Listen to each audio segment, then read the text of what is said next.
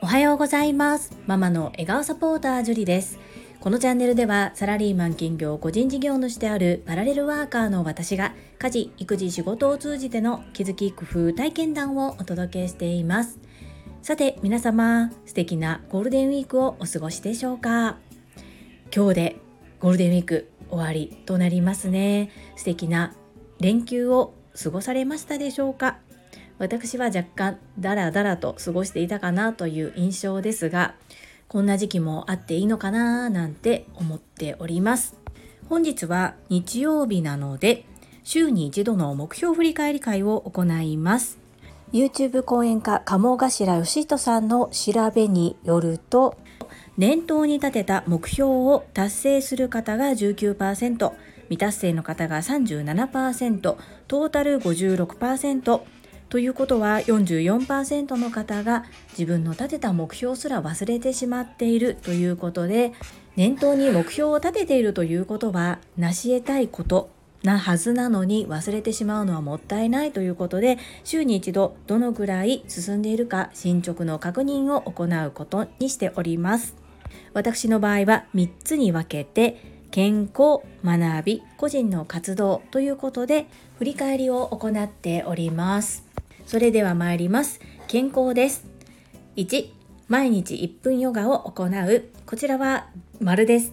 だいたい5分から10分ぐらい行っております。2つ目、毎日1分筋トレを行う。こちらはまさみん応援企画でしたが継続しております。丸です。3、靴を履いて外へ出る、歩くまたはジョギング。こちらがですね、まあ、行ってはいるもののかなり緩いのでもう少し強化していきたいなと考えているところです。丸です。4つ目、歯のメンテを行う。こちらも丸です。このゴールデンウィーク中に歯のメンテ行ってまいりました。クリーニングというものを行っていただきました。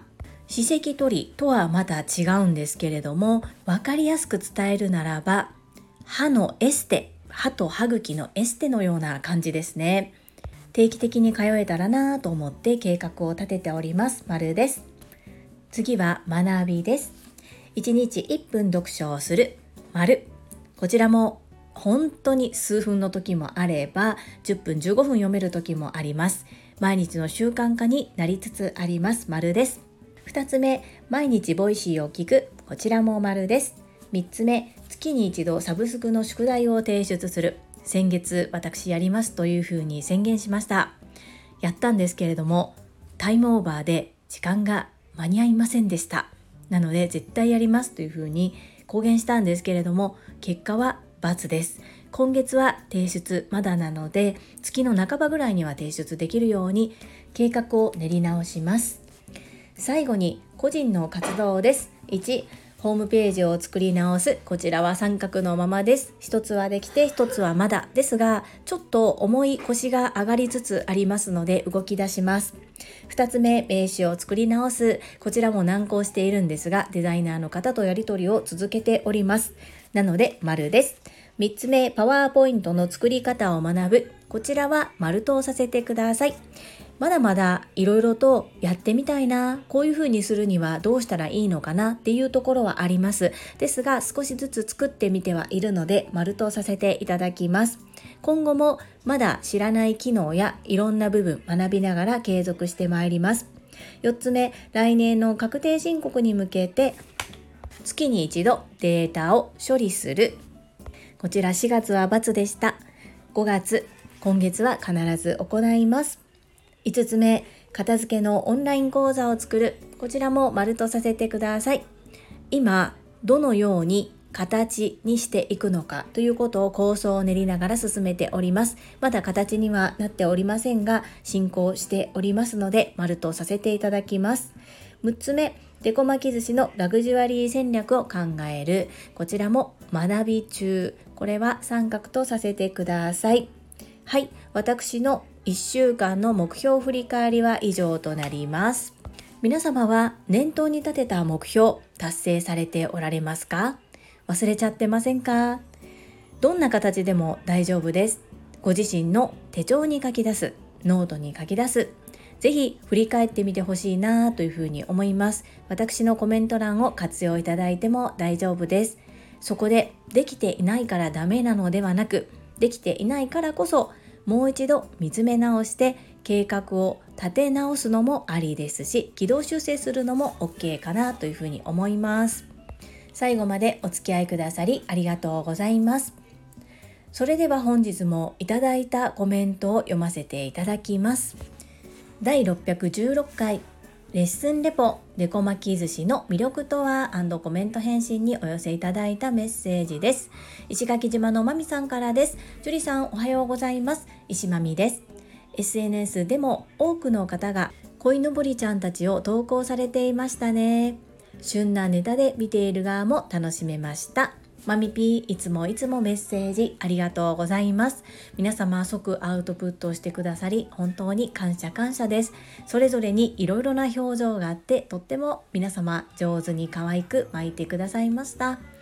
巻いてくださった皆様の嬉しそうなお姿が見れることが私の最大の喜びです。マミピメッセージありがとうございます。続きまして第617回子育て。ゲームと YouTube の時間はコメント返信にお寄せいただいたメッセージです。ユッキーさんからです。ジュリさんおはようございます。時間管理は大変ですよね。我が家は長男の場合は自分の思い通りにならないとパニックを起こすので日頃学校もちゃんと行けていましたし今は事業所に行って働いていますからそれ以外の時間は自由にさせています強いて言えば YouTube の時間を減らすためにお手伝いをお願いしたり余暇活動を取り組んだり外出を計画したり可能な範囲で意図的に計画するように心がけています。ゆっきーさんメッセージありがとうございます。うちもそうですね。こう見通しが立たないというか次に何をするかわからないと不安で不安でパニックになりがちですね。なのでゆきさんのおっしゃっていることとってもよくわかります。そして YouTube の時間を減らすための行っていること共有くださりありがとうございます。私も参考にさせていただいて取り入れていきたいと思います。メッセージありがとうございます。続きまして石垣島のまみさんからです。樹里さんおはようございます。石まみです。樹里さんの広い心で受け止めてお子さんたちを対応しているところはさすがだなと思いました。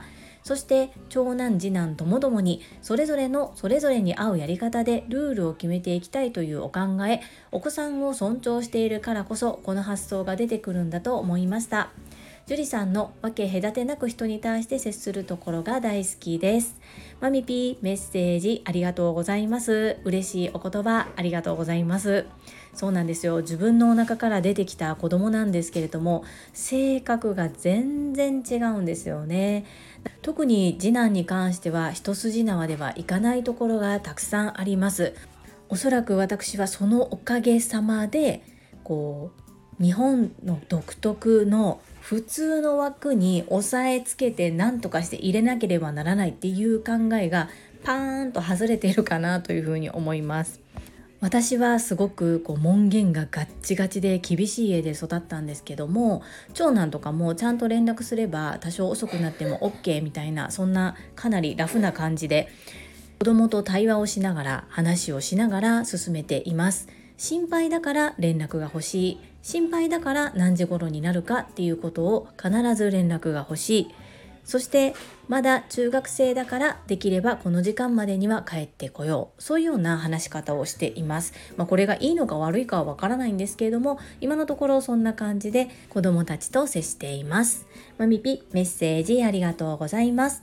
最後にスマイルコミュニケーション清水智恵さんからです。樹里さんおはようございます。